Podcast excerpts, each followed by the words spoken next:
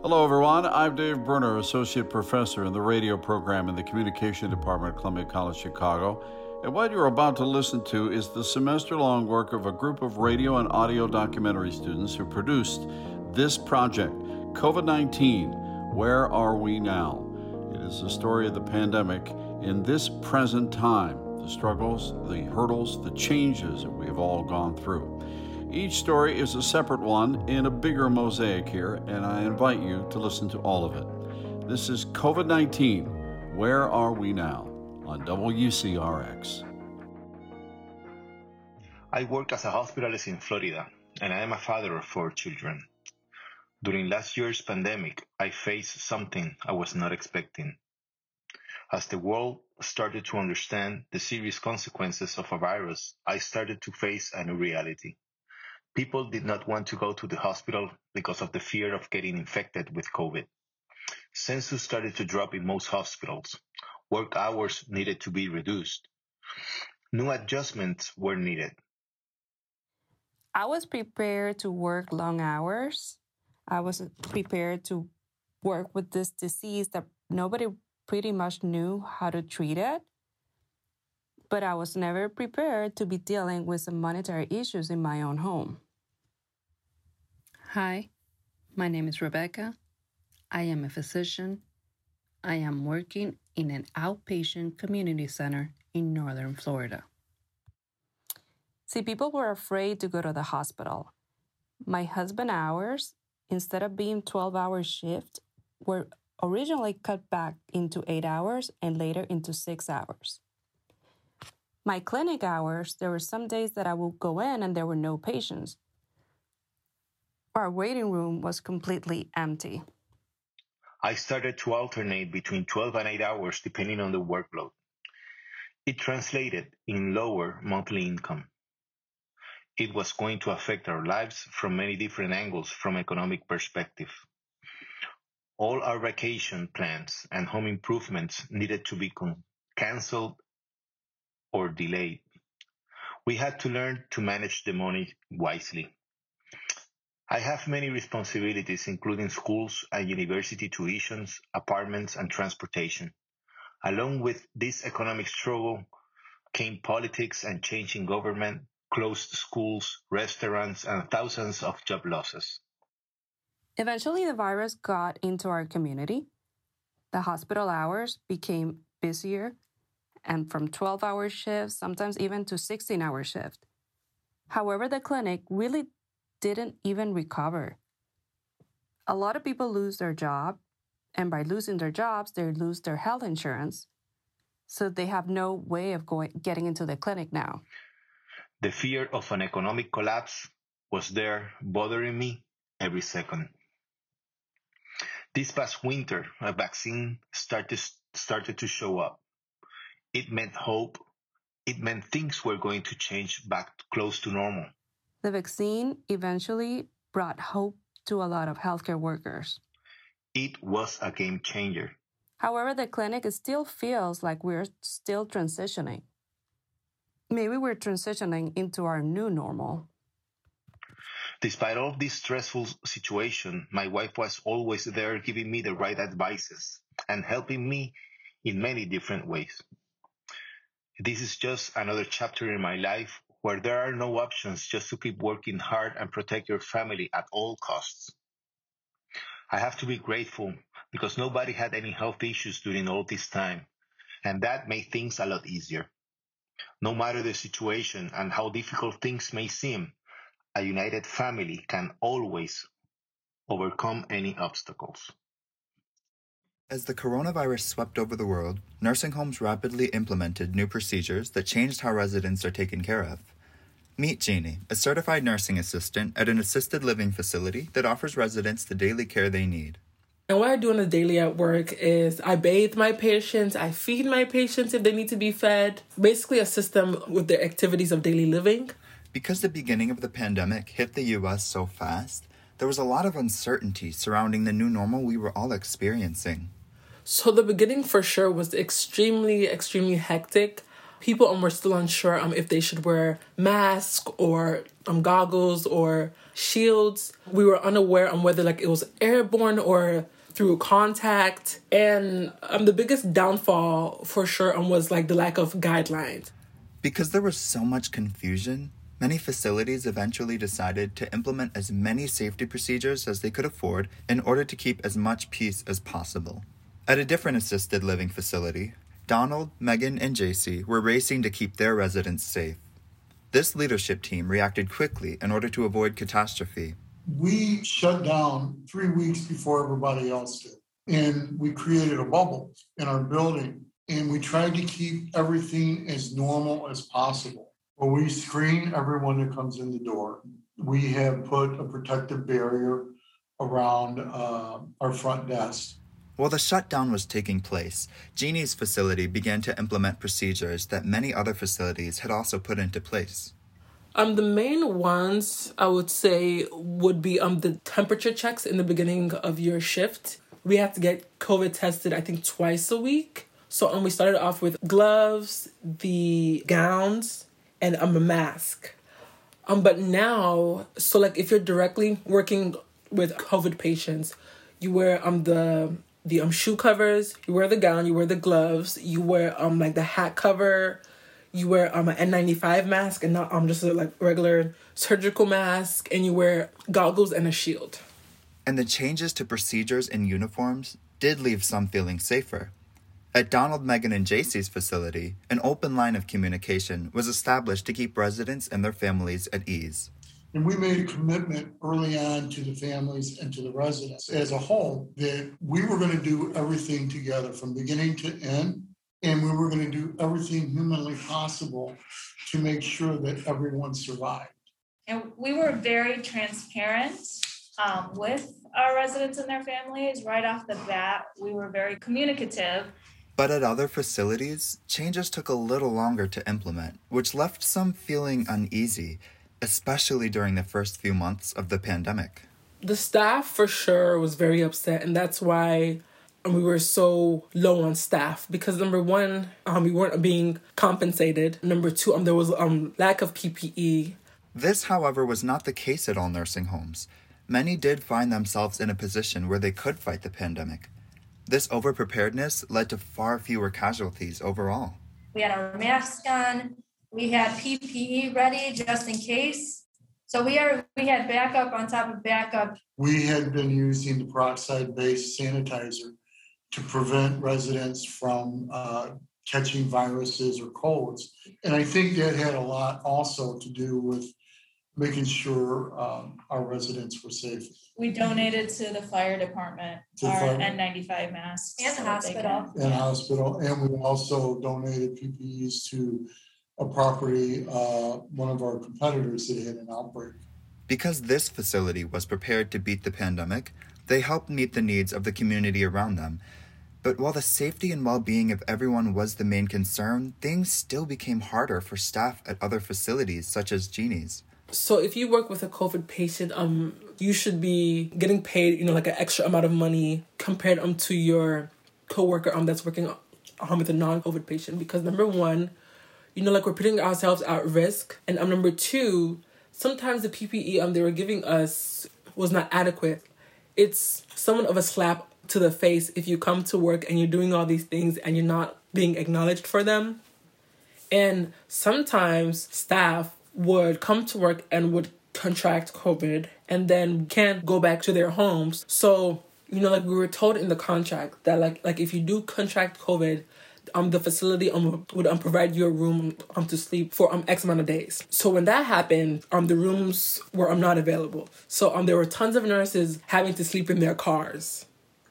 Yeah, it was yeah, like it was a very sad time in the beginning. Very much so. Aside from the financial and physical toll many nurses endured during the beginning of the pandemic, there was a major emotional burden that they faced as well. End of life experiences for residents at nursing homes is unfortunately almost always a given, but losing residents to COVID is a completely different story. I think my patients alone that I've taken care of, maybe I would say like nine passed away. with COVID, like sometimes I'll work on with the patient at night, and then like the next two nights I'll come back to work and they say um they passed away. I'm like, what just happened? Like that was way too fast. Like what were the symptoms? Yeah, it was tough because you you um look at yourself and you're like, what could I have done them differently? At the other facility, however, it was a different story. In fact, none of the residents passed away from COVID. But at many times, despite these efforts, it still seemed like we couldn't beat the virus. Healthcare workers were working as hard as they could, despite being burdened with their own situations. And during this time, overworked teams were continually referred to as heroes. One thing I didn't feel like was a hero because I wasn't being treated I'm like a hero because you know like we have lack of PPE all the time and we have lack of um resources. Constantly I'm short of staff and working doubles back to back and like with no compensation. It was like, well like is this how you treat your heroes? One thing I will say is that I'm happy um that society finally acknowledged that nurses and other um like healthcare members are actually um doing more stuff um than I'm just taking you know I'm like blood pressure mm-hmm. and I'm giving um medicine because yeah. like we are so much more than that. During the pandemic, this recognition extended throughout the entire healthcare community. The dedication that workers in this field all displayed was finally being highlighted. We as leaders, there were times where we were stressed and we were concerned, but the staff, the leaders, they did a tremendous job in making sure that we got through this they were here for the residents. You know, they, they weren't here for a paycheck. They weren't. They were here genuinely to take care of the residents and ensure that they were taken care of. They were here more than they were at home with their families. The residents were truly appreciative. This appreciation is evident at many nursing homes, including Jeannie's, which is what helps keep her committed to doing what she loves. I do what I do because I enjoy taking care of people because I enjoy seeing the um, progression in someone's health. Uh, you feel better knowing that you played a part in someone returning onto their baseline um, level. So that's, yeah, that's why I do what I do. And although the pandemic was rough for many, the shared experience faced within this community, in a bittersweet sort of way, brought people closer. The bond between me and like the residents, it, it just grew which was it's just so great to see like all of us together in the activity world with me and the residents just just grew so much. The satisfaction of seeing patients and residents improve is the motivating force behind why healthcare workers do what they do. And despite the many frustrations of the pandemic, healthcare workers have proven time and time again that they can beat the odds and will continue to do so to keep their communities thriving.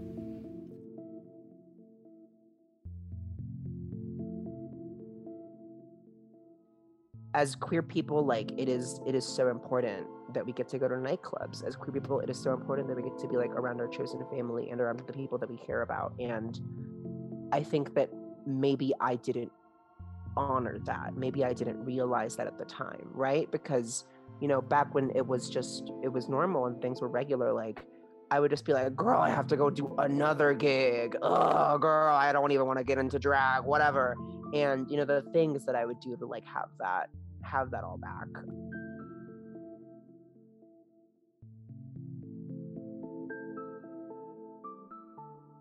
I am Regina. Um, I also go by regular girl in drag. You know, first and foremost, know that a regular girl is hot, but she's also like she's she's hot, but like she has like goals. She has like ideals. You know what I mean? I think I take it to heart when I state that I don't feel as though um, my drag is like so far removed from who I am as a person. I think my politics and the politics of a regular girl one and the same in that like my drag and my drag aesthetic is about freedom and utopia and the future. You know, I already fully believe that trans people are from another time. Like I fully believe that we are like visions of a future past, whatever. And I think that I just want us to get there already. like, I just want us to go to Utopia and just be there already.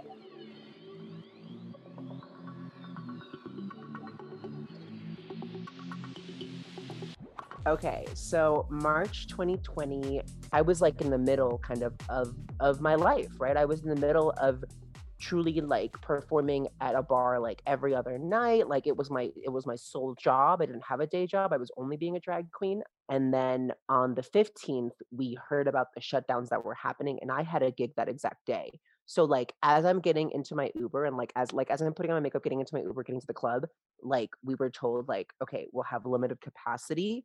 We're not taking any dollar bills. We're only doing Venmos. That was the time that it had set in for me that like, oh, this is real. Like this pandemic situation is like an actual thing.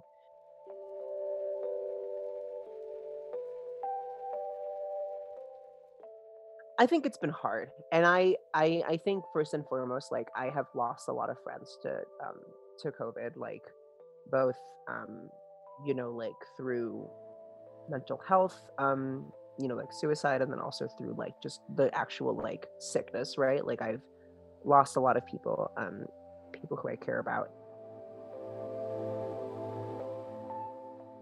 It's really affected a lot of my friends and a lot of people that I care about to not get not be able to just see each other not be able to spend time with like you know people who don't make you feel like you're weird or different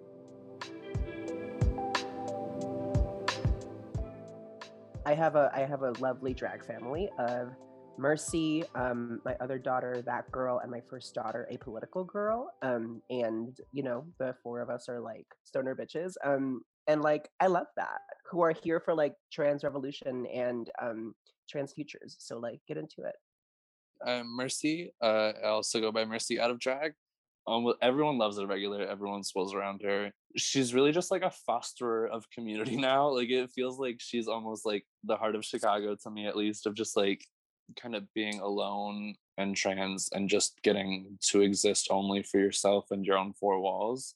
I've seen it really open her up and make her just a much more confident and loving and like fun person. Not that she wasn't before in any way, shape, or form. She was already all of those things, but it's just made so much more of all of those. And like just isolation has all like kind of brought that upon us, brought the age of irregular, if you will.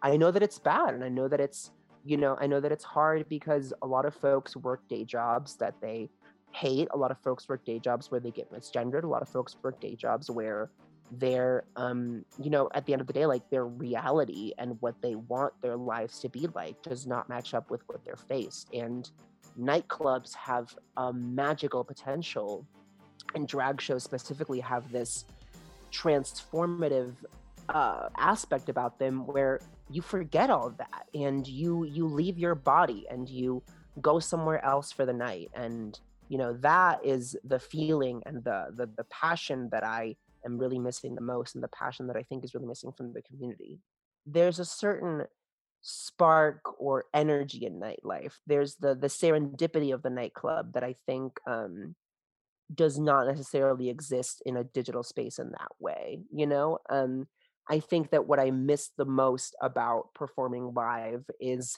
the aspect of like doing shots with somebody, like dancing on the floor with somebody. You know what I mean? Like kind of the um, the spontaneity and the all the different question marks that exist um, when you're face to face with people and you have instances where you can be um, you know genuinely creative in the moment. That spontaneous energy is is what I miss from the club, but it can also be kind of a driving force behind you as a maker. Um, and I think that that attitude has spread itself like and manifested itself into my daily life. I feel like um, both as a performer and as a creator and as a person, like I am a lot more confident in the choices that I make. I trust my vision a lot more. And I think that I'm able to, you know, set out the things that I achieve to do while also surprising myself along the way. Find that spontaneity in your life and um, allow yourself to be surprised by yourself.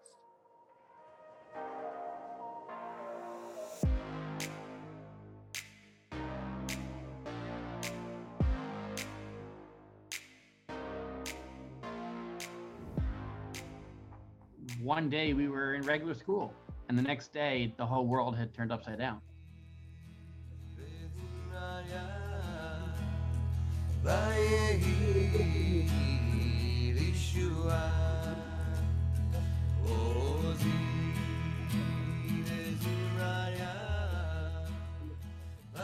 Two of the most affected aspects of daily life during the pandemic are religion and education.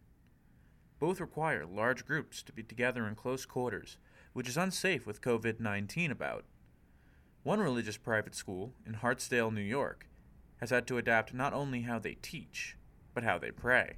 Most days at school start with tefillah, start with with a prayer service that is sometimes introspective, sometimes a lot of singing. It really probably depends a little bit on each student's individual interest. On on on Mondays and Thursdays, what we would call Torah reading days, the whole community usually gathering by grade together. We're not allowed to have that many people in a room. We're not allowed to sing aloud. Um, it has put a real damper on things. The Leffell School is known for its sense of community, or kehilah, as they call it in Hebrew.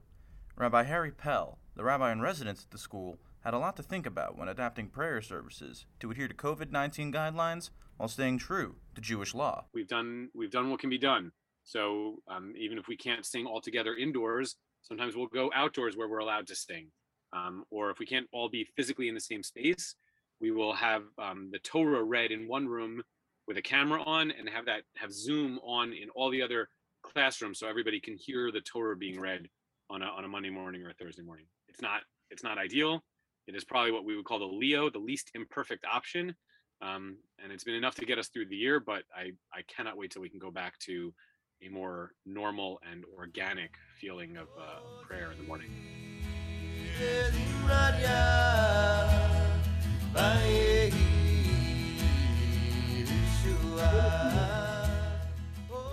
that day of Purim, um, that was our kind of first run at doing some remote school stuff.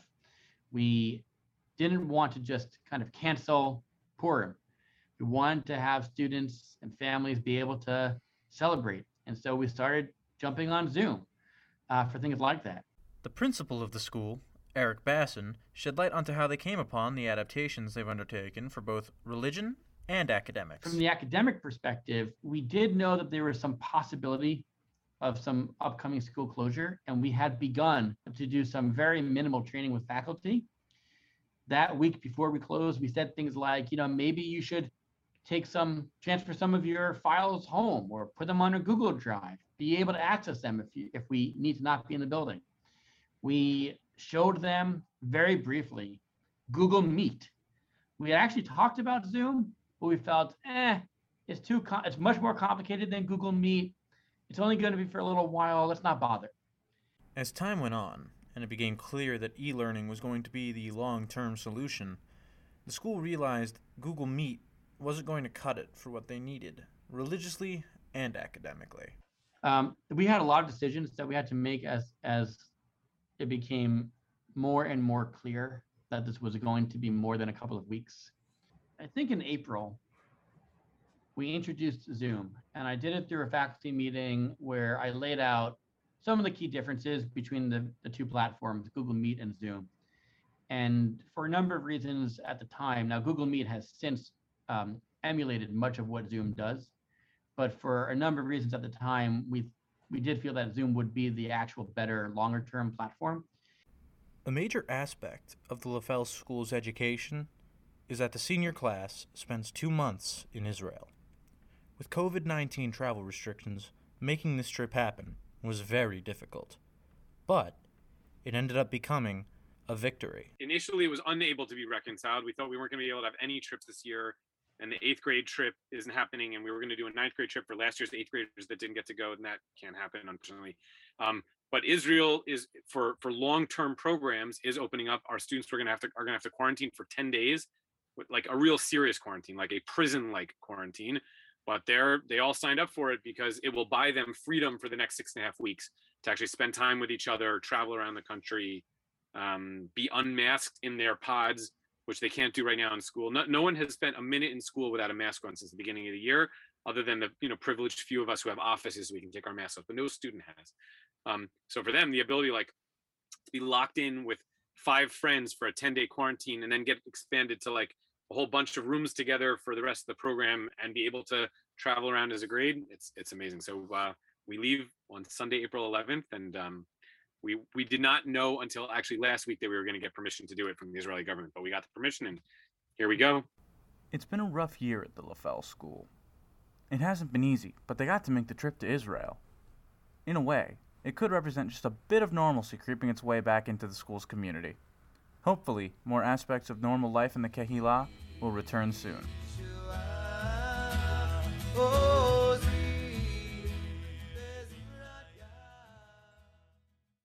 Since the pandemic began in December of 2020, countless families around the globe feared what would happen if just one family member tested positive for COVID 19.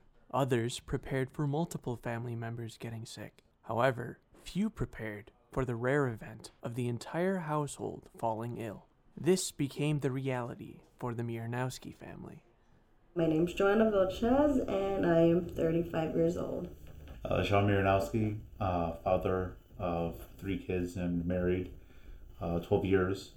I'm Vincent. I am 10 years old. Um, I'm Elliot. I'm 9 years old. Marceline, 7. Joanna dispatches crisis workers to clients in crisis, and at the time, Sean worked taking rental equipment to various hospitals throughout Chicago. With a family member constantly in and out of emergency rooms plagued with COVID patients, it seemed like it was only a matter of time before COVID 19 found its way into this family's home. Who was the first person that showing the symptoms? I was. Yeah, it was like the end of October is when it started.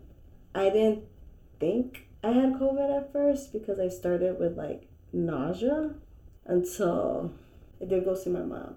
Sunday, I started getting a fever. My mother and my wife were in the same vicinity at the same time, and I forgot where they were, but I believe maybe at Taekwondo. She came home and they said, "Hey, you know, this person has it. I've been in contact with them." And just like that, after months of online classes, COVID took one more thing from the kids. We don't do Taekwondo anymore. It ended because COVID. It was one of the kids. Sadly, that was not the worst news of the week. That Monday, my mother in law told me she got tested and she started losing her taste buds. And that's when I started to quarantine because I had a feeling it was COVID. Wednesday, I got tested. I got the results that Sunday. So, yeah, we're like five days. This first round of tests determined that Joanna, Vincent, and Elliot all had COVID 19. Everything just felt like exhausting. Like I couldn't do it. I was just so tired. Like I just wanted to sleep. I felt so weak. I didn't want to be cooking. I couldn't even look at food. I didn't want to eat for like at least a good two weeks. I just wasn't hungry. I think around that Monday or Tuesday, the kids started having fevers. Vinny and Elliot, they were not as bad. They had the cough and the fever. But other than that, they were fine. They would run around and act like they weren't sick. According to the American Academy of Pediatrics and the Children's Hospital Association, children represent about 13% of all COVID 19 cases. Research suggests that children younger than ages 10 to 14 are less likely to become infected with the virus that causes COVID 19.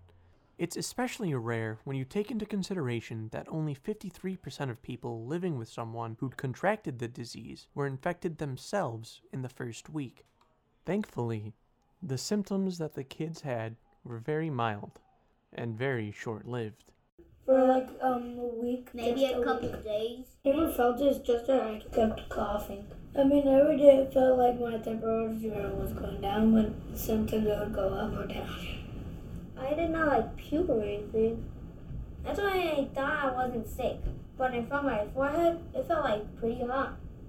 We never got COVID 19. Marceline, the youngest of the three, did originally get a negative test, but tested positive a week later. Her parents, out of concern for their children's mental health, decided to not tell any of their kids that any of them had COVID 19 until after they'd all recovered, so that they would not be afraid for their own health or that of their mom and dad. Instead, they were just told that they were sick and had to stay in separate rooms. This is just a very situation where, hey, you you're in this room, you're in that room, you're in that room. Stay away from each other as much as humanly possible. Naturally, the kids were not big fans of this idea. I didn't like it because we couldn't get out of our room. Yeah, me too. I You got don't like it because I can leave bed only if we're eating. Up to this point, Sean, who had tested negative originally, had been holding down the fort. However, slowly but surely, symptoms started to appear. I told my boss, like, hey, I'm feeling really sick. I don't think I should be in work tomorrow. And they're like, oh, okay, that's cool. I got my test that day, didn't get any results, kept feeling bad, so got tested again. And Tuesday, my last day off. So then Wednesday, which I was supposed to be at work, I was like, hey, I actually tested positive for COVID. And they're like, cool, stay home.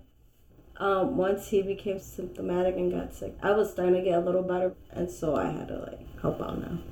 So I was still trying to push through it, but my body just started wearing down, and then we both had at the same time. It was just, it was becoming horrible. And I was showing the worst symptoms. I decided to take the short straw and sleep on the couch where you could feel the breeze coming in. So I think that's what attributed to me getting way sicker than, you know, I should have.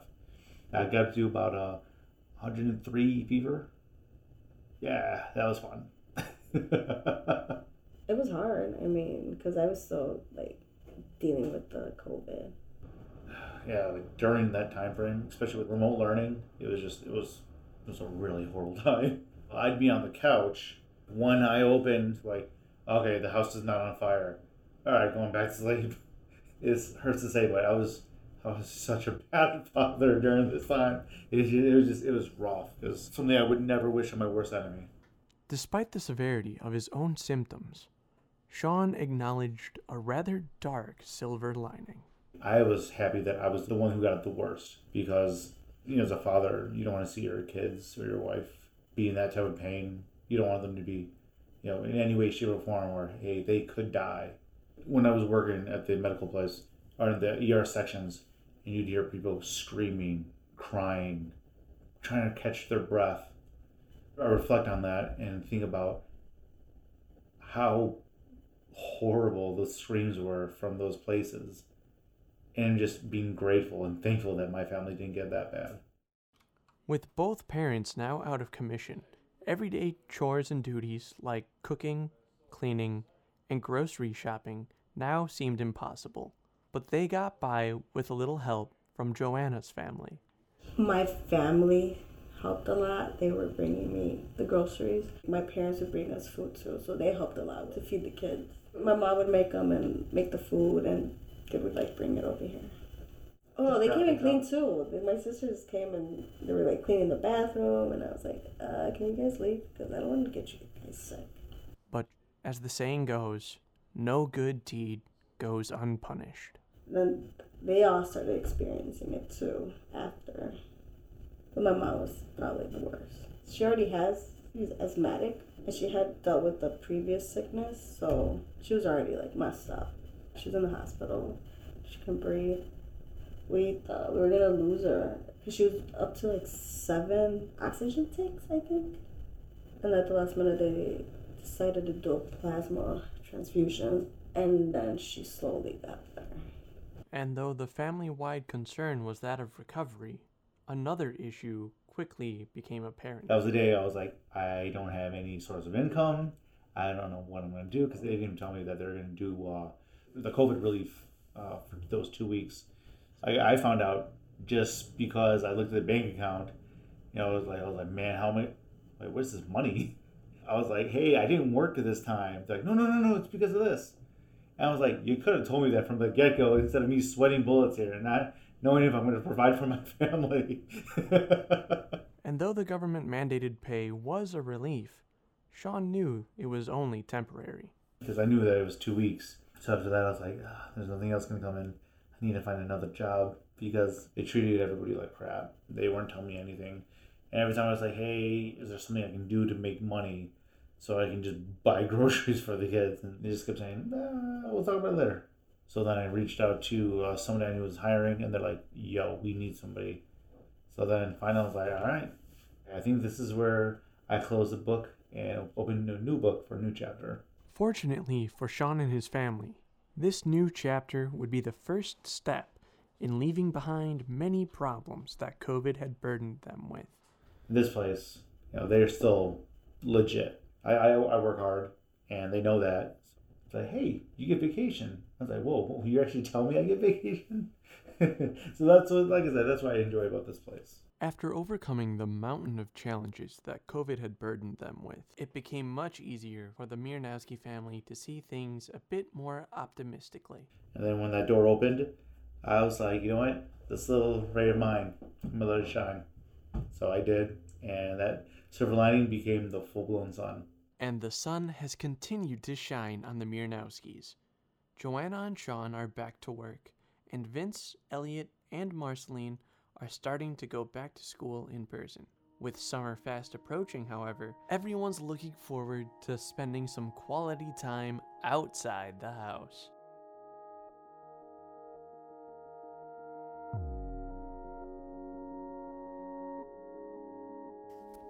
This is WCRX, and you're listening to COVID 19. Where are we now?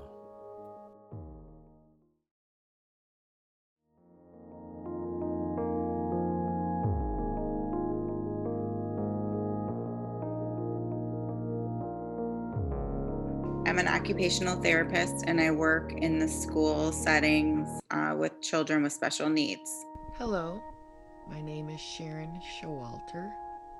I work um, with kids that either receive resource services or are in self contained classrooms um, because they're on the autistic spectrum, they have ADHD or developmental delays of some sort.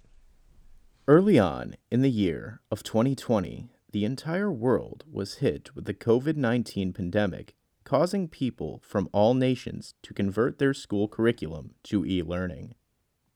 While some enjoyed this transition, many did not, and this has raised concern amongst parents. In the US alone, a recent poll indicated that 61% of US adults felt like students were more likely to fall behind academically, which is 13% higher than the poll shared in July of 2020. With the fear of students falling behind, educators had to bring things up a notch. I found two OTs who work in the Chicago Heights School District to tell their story. They're very distracted. Uh, it's difficult to get their attention. They don't always get online during e learning, and when they do get online, uh, they're running around the room. The parent or someone's not there to provide support. They don't have proper materials. They're distracted by siblings or TV or music or different things going on in the background. And I just feel that it's not very productive. We are used to doing face to face, hands on therapy with students and having to try to do teletherapy through a screen. Um, a lot of our students are younger. You know, it's hard for them to even attend for any length of time. And then trying to get them to follow directions, to do what we need them to do. Often we need parents to help us, and they aren't always available to do that. So it's definitely been more than challenging since we've been in the remote learning platform. Remote learning is challenging for regular ed students. And so it's that much more challenging for students that have different special needs. And so we have experienced that firsthand. It appears that switching to online learning has caused instructors to switch their methods of teaching as well. Teaching students the same way they did in person just wasn't cutting it, and the struggle to keep them attentive persisted. Compromise had to be made. Well, I had to be very creative in uh, the activities that I um, I did. I usually balance um, either a fine motor activity with a gross motor activity.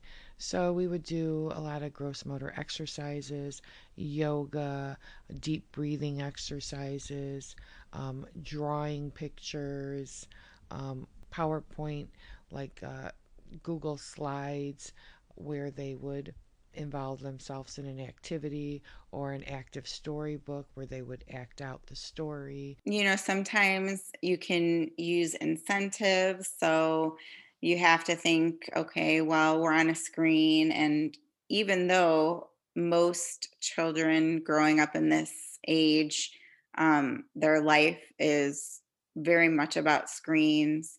It's a different type of screen. So they're watching YouTube, they're playing video games, watching, you know, other programs. So, say for example, you could use the YouTube platform as an incentive. Okay, if you do this first, then when we're done, you know, you can watch your favorite, you know, 30 seconds of whatever it is that, you know, is your favorite program or something on YouTube that they like.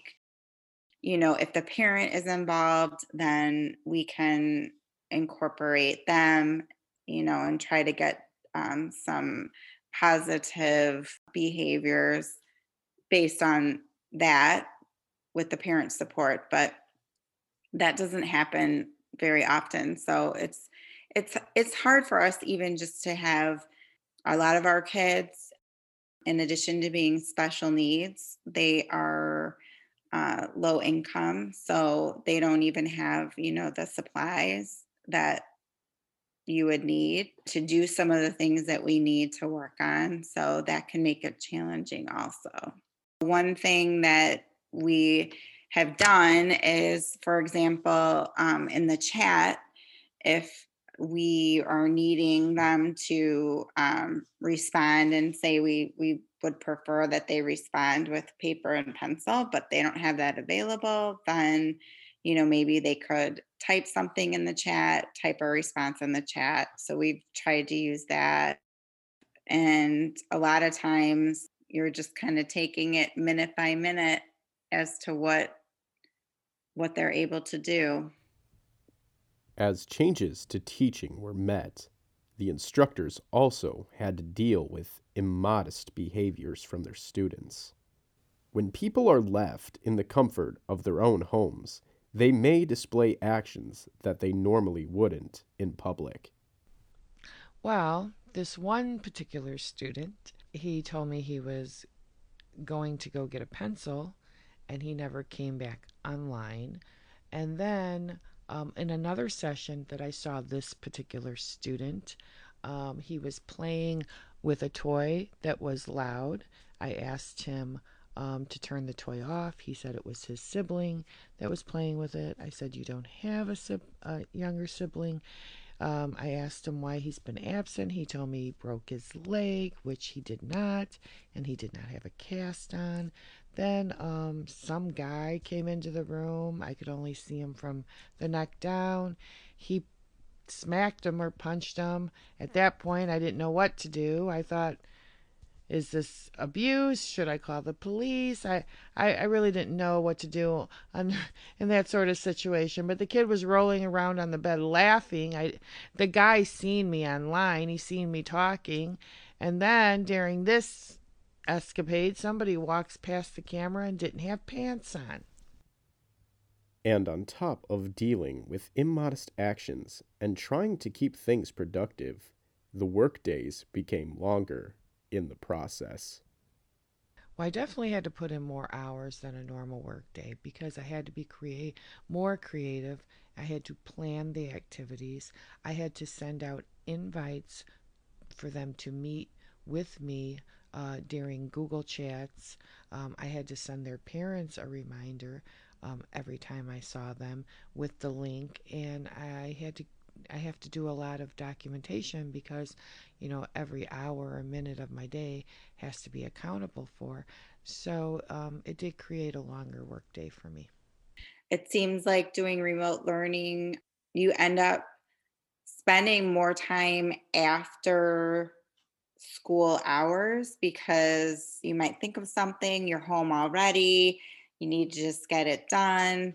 I feel like when you're in the building working, um, unless obviously you have something specific that you need to work on, it's much easier just to shut it down and go home and then finish your evening. But when you're doing it all day remotely and you're just kind of back and forth, I just find that, you know, we'd be staying on for longer.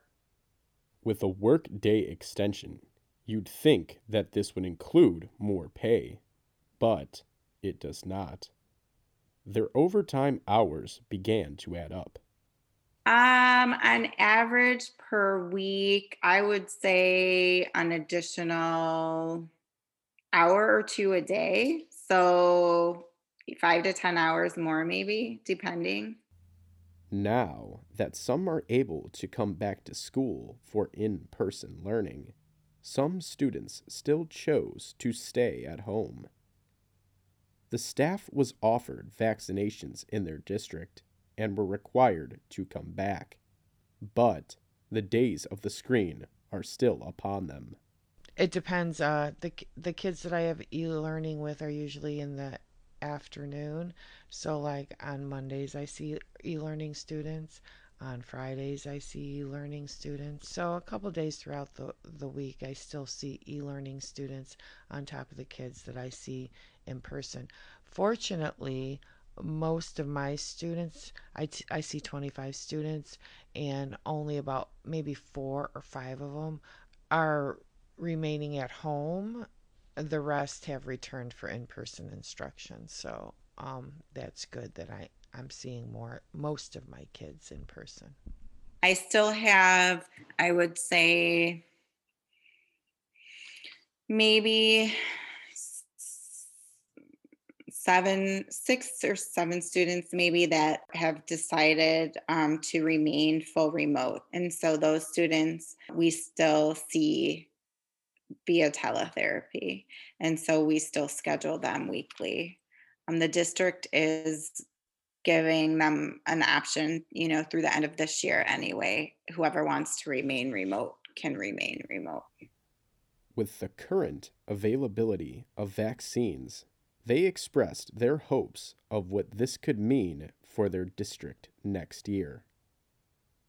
You know, depending on how things look through the summer and the way the vaccine is rolling out in each state, I do feel that by the fall, we should be back to full capacity. I hope we're back to full time in person um, next year all the students and the staff are back. And uh, hopefully, we don't have to, you know, wear masks or, you know, things aren't as strict. Um, restrictions are eased. That's what I'm hoping for for the next school year. Hopefully, by the middle of this year or at least the end of this year, we can have a bye bye COVID party and schools can be filled with the tapping feet of children once again. I hope so. Keep our fingers crossed. That would be awesome. I hope so too.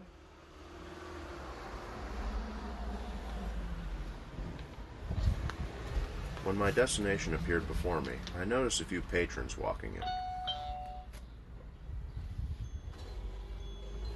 With COVID regulations staying six feet apart, I become worried about being received, but I am greeted warmly by an old friend.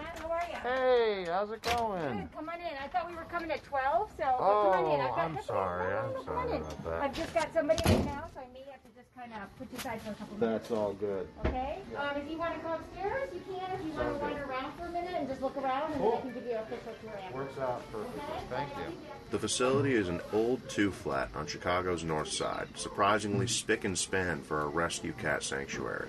My bad timing turned out brilliant, enabling me to hang out with the kitties littered throughout every corner of the house, although the faint smell of feline defecation is hard to avoid.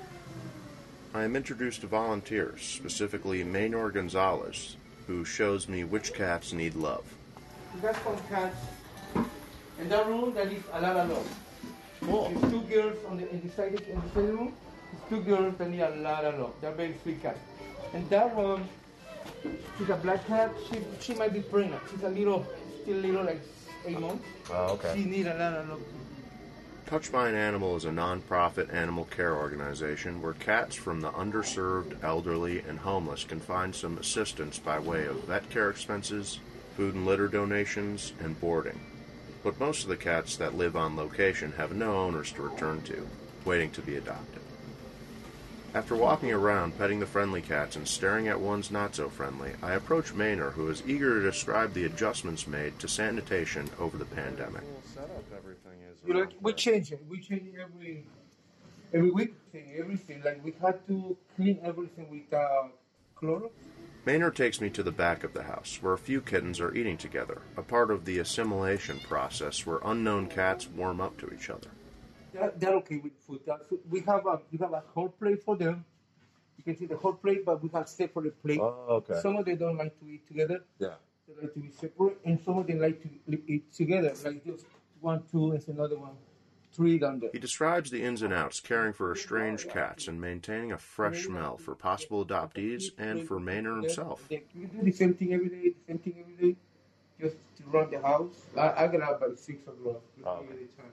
You just finish the room, and I'm done. Oh, where do you do you stay here? Do you do you uh, live around here? I live in the house. Nice. Stay there with my cat. eh? Ah. So she didn't want me to get sick. She was very kind. Very nice. And I said, well, I have to say goodbye to my roommate and move here. Ah. I have a nice room. I have a nice room. The cat doesn't bother. When everything started shutting down in mid March of 2020, Maynard was struggling to find an apartment, and the sudden arrival and unknown potential of the virus had people trepidatious about introducing a new tenant. The idea was broached for Maynard to live in the facility, and the decision led to an unexpected benefit. And how long have you been working here? Like almost two years. Two years. And be here in the house one year. Almost one year. Like, yeah, like the epidemic started last year in March, right? So I've been here in February, February, March. And, uh, what I do at night is like I feed them again. Ah, okay. Before, when we I, when I leave work, I have to be sure everybody have enough food for the next day. Ah. People with babies, they eat a lot, and they eat every two, every six hours. So I have to be sure all the babies are okay. While Maynard has lived in the facility, he has been a lifesaver for cats placed on the cold doorstep in the dead of night in maintaining the cleanliness and organization like his own living space, with roommates to care for. The volunteer coordinator and chief of staff, Melanie Schoendorf, says that Maynor's involvement has truly been a big help. He was looking for an apartment before COVID had hit, and um, when it hit, I really closed down everything. I mean, we have a wonderful group of volunteers that are here. Nobody could come in because if we're sick, obviously the cats still need to be fed. They still need their litter box changed. They still need medication. So we couldn't afford to have any of that. So uh, we had this room in here that we kind of converted because Maynard hadn't found an apartment, and then he was nervous about finding an apartment because you know going through with Mhm. people. So he said he brought in his bed, his TV, uh, you know, all this good stuff here, and made himself an apartment. And it was great because we always had somebody here for emergencies, which is great because we do have sometimes cats come in at 10, 11 o'clock at night. Not only was Maynard available to collect cats, but to feed and medicate newborns. we had 60 kittens here at one point in time. So, I mean, they were just running everywhere. Like, it was insane. But I'm sure you can imagine 60 kittens eat a lot. Maynard would say, like, he'd go to bed at like 9, 10 o'clock, and they'd need another feeding. So, that was really helpful because if we didn't have somebody here, now we're always worrying about are the kittens going to be okay? Do I need to come back? You know, or setting up a whole new feeding schedule. It seems like the perfect scenario for everyone involved, especially the kitties. But Melanie can see the potential downside of the arrangement. I think there are sometimes that there are positives and negatives to him being here. Mm-hmm. because of the fact that sometimes uh, if he's here, you know, people assume that he's here and he can do something. Like sometimes when Maria is here, she'll be like, "Oh, Maynard, will you help me move this stuff?" Sometimes there's it, it can be a little bit hard for him because there's no separation. Yeah. You know, I and and you don't want to sit in your room all day either. Yeah. You know, so I think that Wow. um, sometimes sometimes I think that's the the downside to it Mm-hmm. for him. So I think there are days where he gets a little annoyed, and you know he's like, I, maybe I should find a place. But then I think for the most part he he's cool with it. With the rising availability of vaccinations and the peak of the pandemic in our rear view, the need for Maynard 24 7 at Touched by an Animal is becoming less apparent when he may want to live in a place of his own. But for now, Maynard's placement in the organization is making everyone happy, especially his own Jelly Bean, who has made his life all the more fulfilling. It gets him up during the day. It gets him motivated to, to do something. Cats and dogs for people who are home alone, have nothing. It gets them out. It gets them walking. It gets them thinking about someone besides themselves. I'm Laura Marcel. I'm married to Nick Marcel here. Um, and my main profession is I am an assistant manager in retail. And uh, I'm Nick Marcel, and I am a teacher. Nick and Laura Marcel are one of the many business owners who found themselves having to get creative once the pandemic hit. The Wisconsin natives operate a vending machine business, Green Bay Vending, throughout the greater Green Bay area. While vending isn't their primary source of income, it's something that's benefited them during COVID. We've been going since um, 2017. Uh, we were just looking for um, a supplementary income, um, something that was, you know, somewhat passive, where we didn't have to necessarily, you know, like opening a store or something like that. You obviously have to be there at all times. Yeah, so we had, um, you know, a product that obviously wasn't selling in our, our machines because you know everything was shut down. So we thought, all right, how can we get rid of our product? Um, so we started putting together some some just snack. We call them snack boxes. Um, a, an assortment of of product, and they had a theme. Like a movie night would be for a family that wanted to watch a movie. Uh, we had lazy breakfast, which was like pastries and orange juices and coffees, and we had uh, a bunch of different different types of um, snack boxes. And we we originally just put it out to our family and friends on social media, saying, "Hey, if you're interested, we'll deliver." And, and the concept really just kind of took off from there. And we are actually able to ship boxes throughout the US now, where we were just delivering in Green Bay. We can send the boxes anywhere. The Marcells are actually on the precipice of a new American trend. The vending industry is one of the few industries that actually saw an increase in revenue during the pandemic. Now that the pandemic has us more cognizant of social distancing, contactless machines where you don't have to interact with another person is a great way to keep us safe. No, you know, we've actually, um, you know, even though there's been a pandemic, we've actually grown the number of locations um, over the last over the last year as well. So, um, you know, when it when it comes to a vending machine, it's it's a safe, you know, there, you, there's no human contact, you know. So I think, um, you know, in, in terms of uh, of you know going through a, a, pandemic and stuff like that people found that that was a uh, a nice to add to their businesses. So we've actually grown. It, the rise of self-service during pandemic has been incredible okay? It's just a really rising market. That's kathy doyle. She's the publisher of two trade magazines for the vending industry I'm actually the publisher of two sites. One is called vendingtimes.com, and the other is called kioskmarketplace.com. And you're seeing more traditional retail adopting vending machines now and self service more than ever. And um, you mentioned contactless, that it's big you know i mean people don't have to depend on coins anymore you know they can use credit they can use contact they can use chip they can use whatever they want. So um, the the market itself is expanding and and and if you take both of those markets and put them together you're looking at a 20 billion dollar market in a few years on a global basis. According to Forbes, industries like delivery services, online retail, and streaming networks all grew as a result of COVID as well. Prior to the coronavirus pandemic, we were steadily becoming a more virtual society anyway. What are we losing as a result? We studied a thousand people uh, who either are vendors in the industry, are consumers, um, or buyers of equipment. Okay. And we did it across all industries retail, banking, restaurant, hospitality, private and public sectors. And, and what we found out is that um, 12% of the survey respondents actually said they prefer using self-service in many retail environments than going, you know, to a sales assistant, uh, which is big in retail.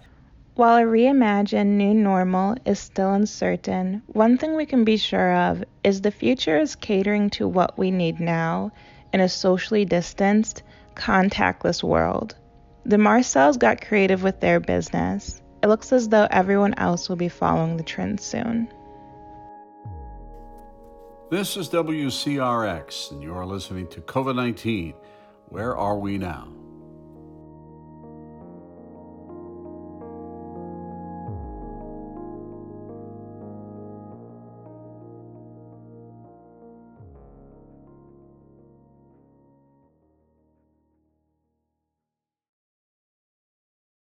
There are more than 73 million people in the world who are fully vaccinated, which means more than half of the world's population does not have a vaccination. Most of those people who don't have it probably have a lot of worries about it.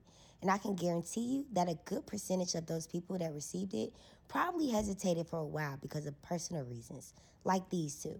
Hi, my name is Davion Safford, and I'm 22 years old. Hello, my name is Leonard Wilson. I'm uh, 69 years old.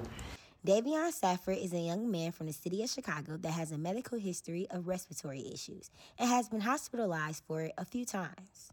Honestly, I was afraid of getting the vaccine and afraid of what it would do to my body and how my body would respond to it because of my severe asthma. Leonard Wilson is a government worker for the city of Chicago and was on edge to get the vaccine because he was skeptical about if the shot was going to actually address every problem that comes with getting COVID. I was hesitant about taking a vaccination that hadn't been vetted and proven uh, in the way that most other, that all other medications and vaccinations have to uh, be tested and proven and verified as um, addressing the problems that um, they were created to address without uh, creating other problems. When the first vaccine, Pfizer, got introduced in December of 2020, people were very happy it was a vaccination. Some were jumping up to receive it right away. But after a week or two, when more healthcare workers started getting the vaccine, there were people passing out after 15 to 20 minutes of getting their first dose. This brought fear to the table in an unknowing mind of if this vaccine is going to work or cause more problems.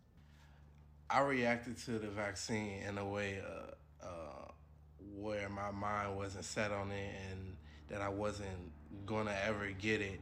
What made me not want to get it was just the fact that the fear actually of just how my respiratory system would respond to the vaccine and how severe my body would get sick because I was seeing a lot of people get sick from the second dose of the shot. So I was just it was just built up fear of not of not knowing what would happen. With COVID being a disease that can attack your respiratory system, people with asthma like Davion or elderly people like Leonard were advised to get the vaccines right away because they were the most targeted during the COVID breakout. The news reports and discussion about the virus itself and the vaccination that was created, the administration uh, said that they put the vaccine on a fast track to uh, develop it in a hurry. And of course, that's understandable because this was a deadly uh, virus that was confronting the world and our nation. But there was a turning point and a little motivation from family and friends for these two that made them make their final decision. Honestly, my mom helped me a lot. My family and friends helped me a lot and motivated me into getting it and just telling me that it was better it was better to be safe than sorry and especially when I, I I like to travel and I like to go places so to get it it would be it would be smarter and wiser to get it I do have a good friend that lives in uh, Atlanta, Georgia, and uh, practicing medicine there. So, um, without saying, there was no question to me that I need to call Larry, and, which I did. As it turned out, Larry himself had taken the vaccination earlier that day, and um, he encouraged me in a really positive and supportive way uh, to make uh, myself available and take the vaccine. As he put it to me, was it was yes a risk to take uh, the vaccination because no, it had not been proven in the way that uh, most other vaccines and drugs uh, were by uh, the FDA. But uh, it was a much lesser risk than exposing myself as I have to in the community and especially at work to um, being exposed to and being infected by the COVID 19 virus. After advice from family and friends and more time to sit down to think on it, they decided to make their final decision and go get vaccinated. I got it around um, February. I got my second dose um, at around the end of the month of February. Um, honestly, it was what I kind of, not what I expected, but because I seen people were getting sick, so I expected to get sick, but I was it was just that fear of how sick I would get. I was just kind of um, really dazed um, uh, with due to the second dose and couldn't really go out and do anything but it wasn't permanently. It lasted uh, for a day, honestly, and the next day I was feeling back normal to where the point where I could do stuff around the house and um, do the little work that I had to do. So. Even despite Leonard's feelings, he received the Moderna vaccination before going into the year of 2021. His first dose was December 30th of 2020 and finished off with his second dose in January of 2021. After the first shot, I, aside from having a sore shoulder, uh, I would not have known that uh, I had any uh, vaccine. I had no uh, side effects or after effects. Uh, the second shot was a little different. We were advised uh, before we took that second dose that many people were experiencing some mild effects and some mild to moderate effects. And I did experience some effects. Now, since Davion and Leonard both been fully vaccinated, they've been living their life without fear. It also has some advice to others who were in that same fear boat as them. I feel great after it. I feel good knowing that I got it and just knowing that I can move um, a little bit more openly and more freely in a way. I would give advice to people that's thinking about getting it is to honestly figure out which vac do your research on a vaccine and figure out what your body will respond to better which vaccine. And if you're going to be out is it is definitely better to be safe than sorry. So um, but i wouldn't force it on anyone. I would tell them to think about it and make the best decision for them shortly after um, uh, I was vaccinated, I began to, in a very uh, objective way, describe to people the um, the way the vaccination was presented to me and the way that it affected me and the and the success that I've had with it.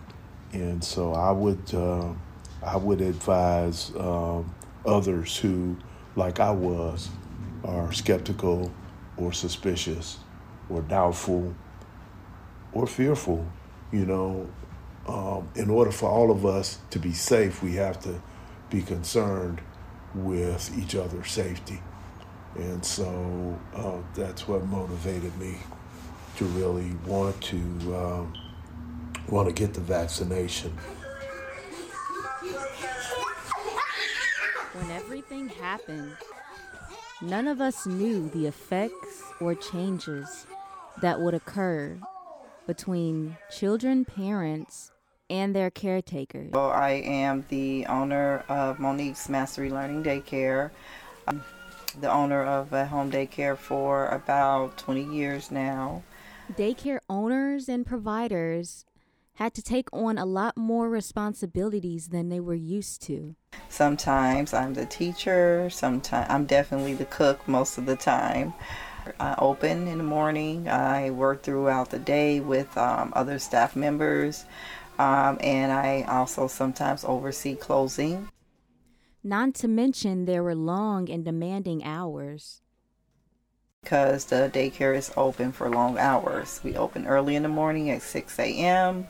Technically, don't close to 12 a.m., but currently, uh, we have some children that's here as late as 10. There was like an immediate shift and everything changed. Pandemic first started, us immediately had to close our doors um, for daycare. There was no roadmap laid out on what to do. Uh, tough um, financially, um, and just tough because um, many of the parents uh, they worked um, and they didn't have um, anywhere to put their children many of the clients' needs changed. We're a part of the what you call the first responders or something like that, where they still had to work throughout the pandemic.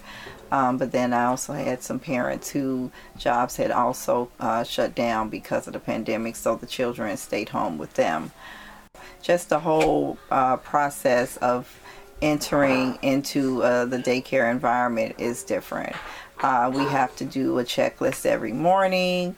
Uh, we have to take temperature. We have to have them wash their hands before they even enter into the daycare space where interacting is going on and uh, learning is going on.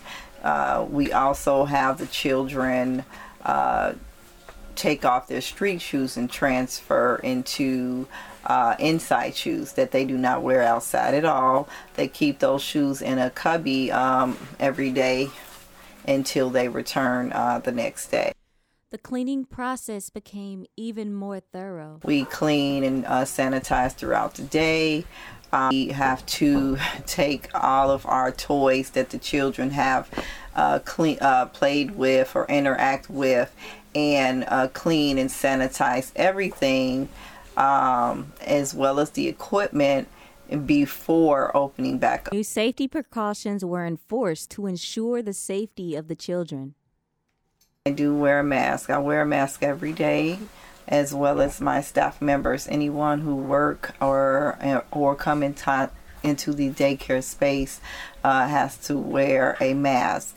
Um, I also take my temperature. I have a. We also take our staff temperature. So the children and parents also have to follow safety regulations. Uh, the children, any child that's under, I'm sorry, over the age of two, uh, are required to come in with a mask. Parents, so parents, soon as they come from outside, they have to have a mask on before they enter in.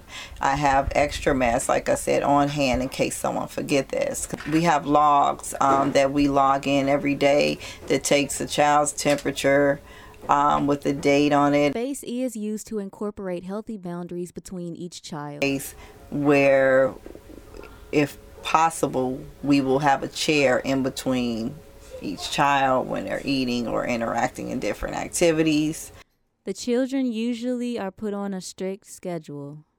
And then circle time, I pretty much go over the calendar. Um, we go over sight words now, simple math, um, the alphabet, the sounds that the alphabet makes. Um, we're counting to 100. We haven't gotten to 100 yet. Right now we're on 70, so we count from 1 to 70. Um, we do our colors, our shapes, um, and then we break out into what I like to call our groups.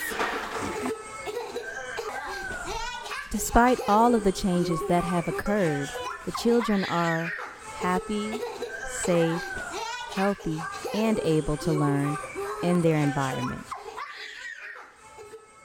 Throughout the pandemic, I found it quite hard to meet people, so I did what any young person would do I turned to social media. I began creating TikTok videos, and in return, I had gathered a small following.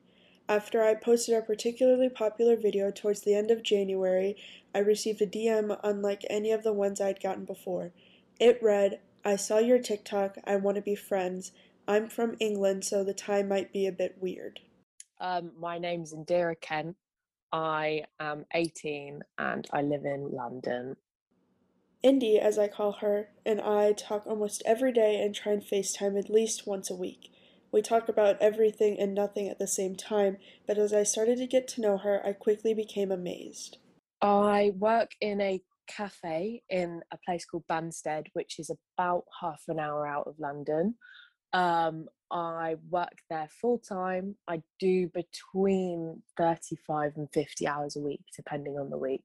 I was at school at the time and I don't know what dates it happened for you guys, but it was pretty much exactly like it's been a year and a week for us. Um, it was right at the end of March, and I was I was still at school. I was meant to drop out at the end of March, and by coincidence we came back we were we had just had like a um, a holiday. Everybody could kind of sense that something was going to happen we couldn't tell what but it was like oh something big's about to happen. The first lockdown started and it was very much i don't know what it was like over there but there was mass panic. It was kind of everybody was going to the supermarkets everybody was buying everything the UK went under strict lockdown where only one person in each family was allowed to leave the home and only for an essential reason. When it first happened, it was very much a case of no shops were open, just supermarkets, uh, one in, one out at a time. Like you literally had to run around the supermarkets, that sort of thing. And then people realized that they didn't actually care, which is just not a good thing. Like I have to admit, I was probably part of it. But like yeah so it was it was kind of loosened a little bit people were allowed to have picnics in parks like that sort of thing as long as it was outside it was summer so it was fine. But as a result of people relaxing throughout the summer a second lockdown was enforced similarly to here in the US and then we got to about October again because I remember I actually had COVID and it got to right at the end of my um, self isolation kind of time and um, it immediately like we all locked back down. And that was just like that sucked. The winter lockdown absolutely sucked. I mean we're still in it now. We're just heading towards the end of it um, but it just sucked because you couldn't do anything but not just because of covid but also because of the weather. Indy was exposed to COVID 19 during a time where she was working regularly again while also balancing a social life. I got it on October 16th a very specific date. I just, I kind of, I remember it because that week I went out with so many people and then I came down with this huge fever and I had to get back in contact with everyone and be like, oh my God, I've, I've got, I've got COVID. None of them got it. Her winter consisted of work and isolation, and as the holidays came and went, another blow came when her grandfather passed away in January. I was talking to this woman, and she comes in quite regularly, and she works at a funeral director's poor woman she said she hasn't had a day off since last january because they have not like she's had her one day off a week but aside from that she hasn't had an extra day off since last january simply because it has been so intense for them for now though indy is just excited just a few hours ago, we chatted about her first day back to work tomorrow with outdoor seating available. She compared it to the excitement and nerves that come with the first day of school. She hopes to get the vaccine mid June, and after that, she doesn't really know. Oh my god. I mean, my life has changed a lot in the last year. Like I have to admit, like this time, uh, if if we're thinking pandemic wise, um, obviously I said I was going to drop out at the end of March. Lockdown then happened, and I ended up finishing school but not doing any exams, and yet still getting the qualification. God knows how that happened. Then I got a new job. Literally on the day I was supposed to leave school, I got the new job and then um, I, I got with my boyfriend, which is a bit weird. How did that happen? And then I, I just, it's strange to be turning 18 in this year as well. It's made me appreciate being young. And then the second I go out, it's like having my 18th birthday all over again. Um, yeah, it's going to be really nice. I can't wait. To say COVID 19 has affected us all would be an understatement. One of the industries hit the hardest was construction and the workers of Fraser Interior Trim certainly had their opinions on the pandemic. Definitely fear mongering. I think they're trying to keep the public scared. Do I think it's as severe as what they make it? No. I think it's just a, a Democrat motivated tactic. I think it all stemmed from the election just like anything with the government, I think can be blown out of proportions. But there's also reasons why we've learned in history that, uh, like what happened down south with Hurricane Katrina, you know, if the government doesn't give enough warning, everybody bitches about it and says whatever. So yes, when it comes to stuff like this, they're gonna overblow it and take it out of proportion. I don't think that it's blown out of proportion. And I ask myself, if there's fear mongering going on, what's the point of the mongering? I think it was politicized, and I don't think it should have been. I also think there's far too many people these days that ignore science and put a whole lot more credence in conspiracy theories than they really should. I think it's real. I think it's going on. I think it actually has killed over 500,000 people. And I think the response to it, especially in this country, has been extremely poor. I do think it's severe as it is advertised, but then again, I think they make it as severe as they want it to. And I guess, and you take a year, take a year out of people's lives, you, you take who it's going to affect the most, in my opinion. You take the school age kids right now, elementary kids that need to have that be taught how to socialize. You take the junior high kids that that's all they know is their friends. You take the high school kids they ain't been able to graduate the past year and a half. You take the kids that come from poverty, from lower class families that's been supposedly getting homeschooled for a year. How many percentage of them kids do you think didn't get no schooling for that year? How many kids is this going to affect 15 to 20 years from now? I feel sorry for my grandkids because in 15 years from now, these past year, year and a half, two years is really going to affect people. It's going to affect the younger generation more, I believe.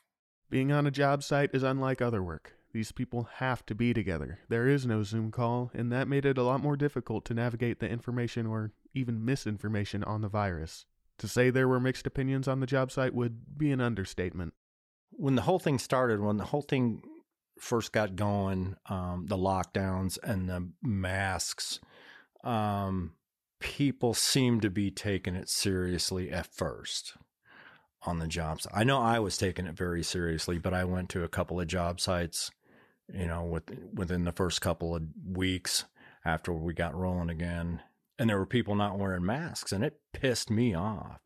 Um, look, dude, you know, you're, you're messing with my stuff. You know, you're messing with me, my health and all that kind of stuff.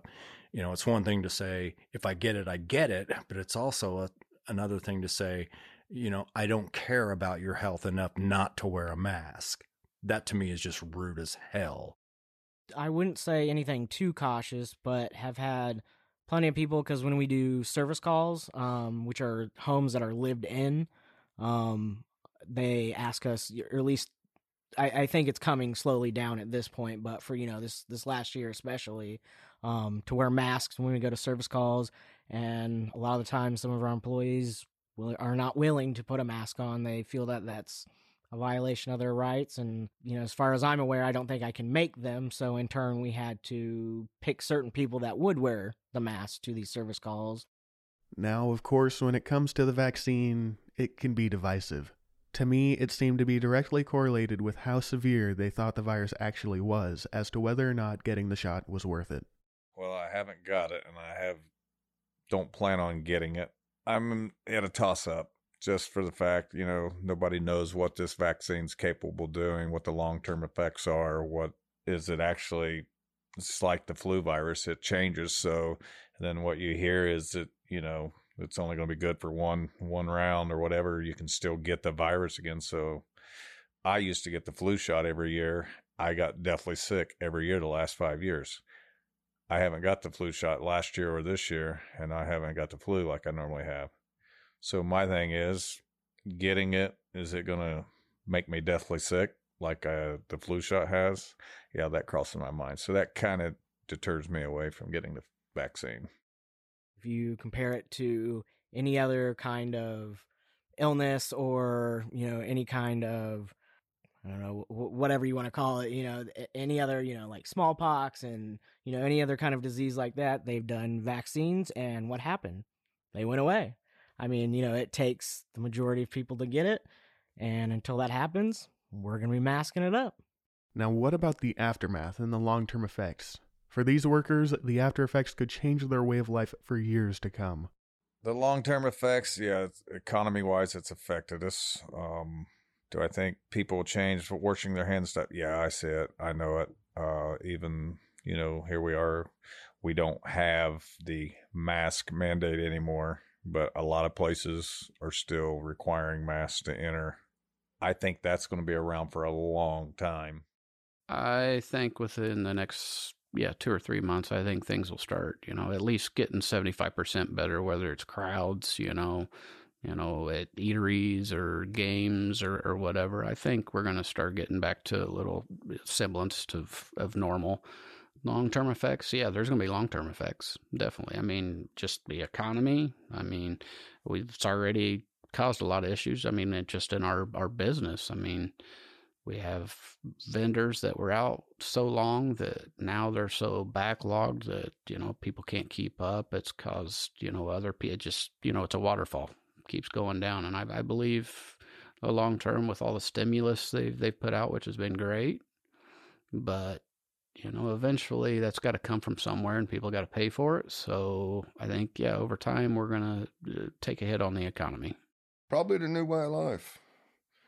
I mean, you'll have your percentage of people that will go back to normal and say they're going to do normal, whatever normal is, no matter what. But you're going to have probably a bigger majority of people that this is going to be somewhat of a regular way of life now. For these people, COVID is impacting everything they do. No matter where they stand on the issue, they believe America may not be the same if it doesn't take control of the situation. we better get our heads out of our asses. Stop believing in things that don't make a lot of sense and start looking for the evidence of the truth. I mean, we just, you know, you gotta ask questions. You gotta be curious. You got to be willing to learn new things. And you've got to be willing to deal with the present. You've got to be willing to do that. Because if you're just going to bitch and moan, and that doesn't do anything. Live your life. Don't let some government control you. Stand behind what you believe in. You know, yeah, you got Fauci and these others that's telling us one thing one day and telling us so totally different the next. So do what you believe. Do what you think's the best. Um, trust the people in the professional field that you do trust. You know, if you're close with your doctor or whatever. But the media, as far as uh, news media, I think they hide a lot of stuff. They're not fair. They're not. They're partial to one side. You know, I think for a lot of people, I've, you know, I, I go back to you know I, I have seen seen the memes of you know people saying well you know I I've been fighting for a year to not get something so you know why would I get you know the vaccine when I I haven't gotten it all year and you know maybe you haven't and maybe you haven't been directly affected, but it's not always about you. Sometimes you have to do things for other people, for the people that have the crappy immune systems, for people that are older or, you know, can't fight off, you know, the diseases. Sometimes getting vaccinated isn't to protect you. Sometimes it's to help protect the other people, you know, that that need, you know, that more protection. You know, you might live through it, but you know, maybe somebody's 80 year old grandma or grandpa doesn't and had you been vaccinated maybe they wouldn't have got it. So you know to, to me if you just get it done we can move along. Hopefully things can go somewhat back to normal. You know it, it, there will always be a kind of new normal to some degree but you know just do it. it if it's not for yourself it's for other people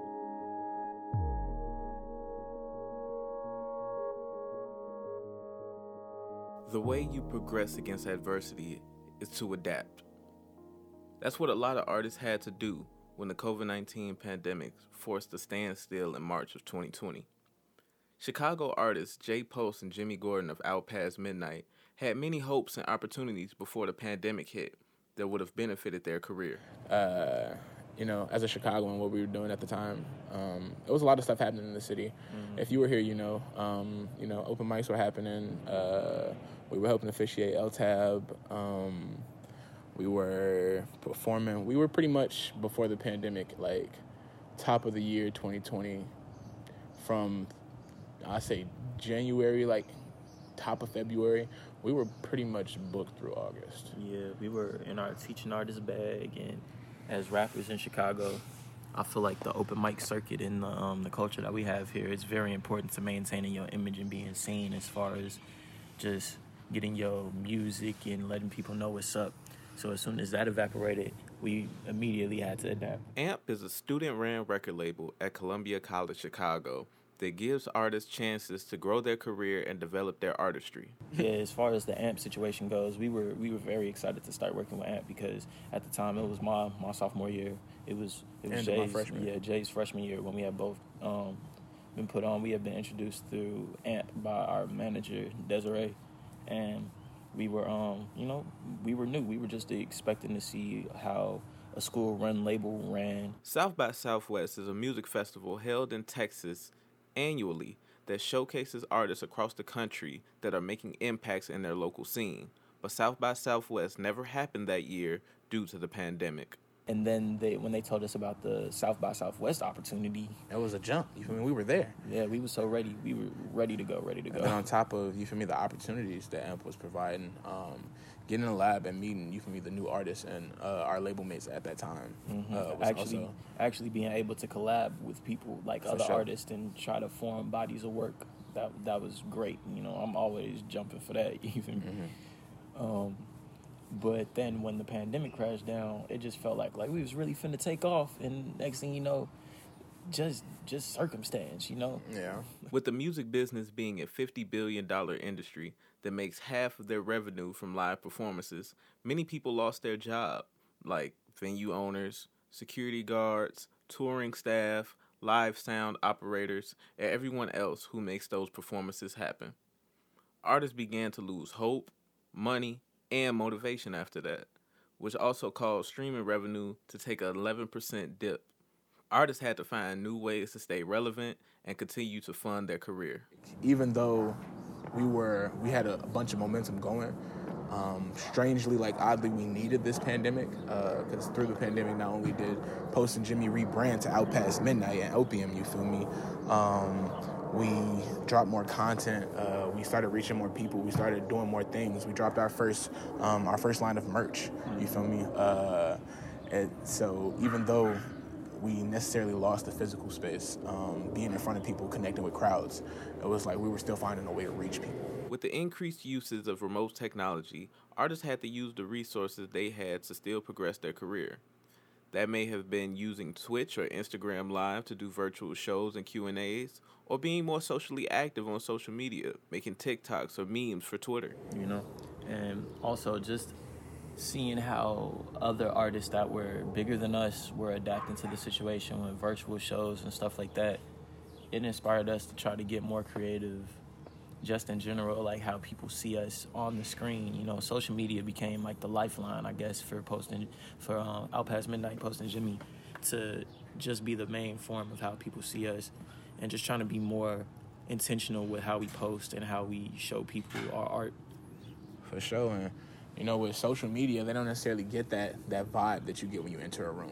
Like their artists are really you feel me. Artists are energy benders. Mm-hmm. We're real good at walking into a room and you from you getting that feel from us, um, and doing that over a screen uh, is you feel me exceedingly difficult. Yeah, we've seen many people try and fail, and but we've seen a lot of people succeed too, trying to adapt to the virtual world.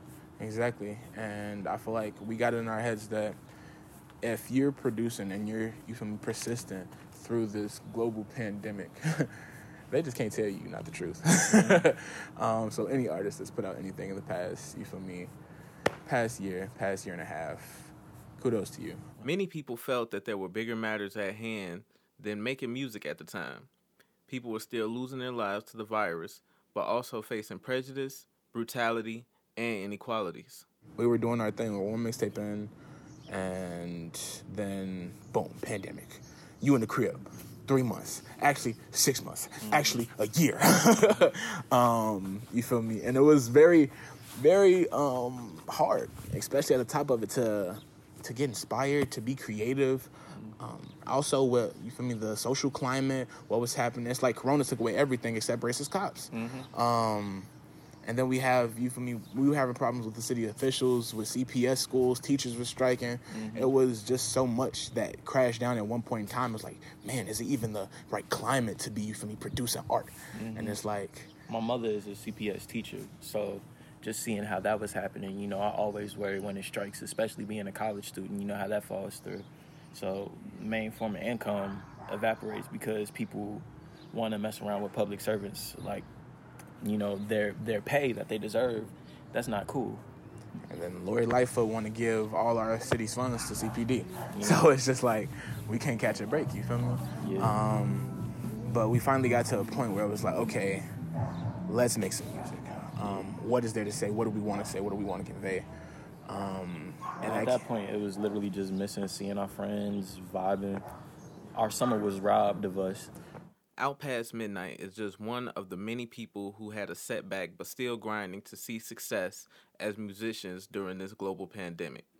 Opportunities lost, money lost, collaboration dwindled, but that didn't stop art from being made. The way how you progress against adversity is to adapt. um, but honestly, I feel like everything happens for a reason. Yeah. Uh, even though we didn't have multiple amp drops, I feel like preach on SoundCloud is um, was a mark of an era. Mm-hmm. You feel mm-hmm. me? Um, so it's like that's cool. yeah. And we gonna keep doing our thing. we gonna keep persisting. I ain't never said we was gonna stop. For sure. you feel me? So yeah, that's life in a pandemic, y'all.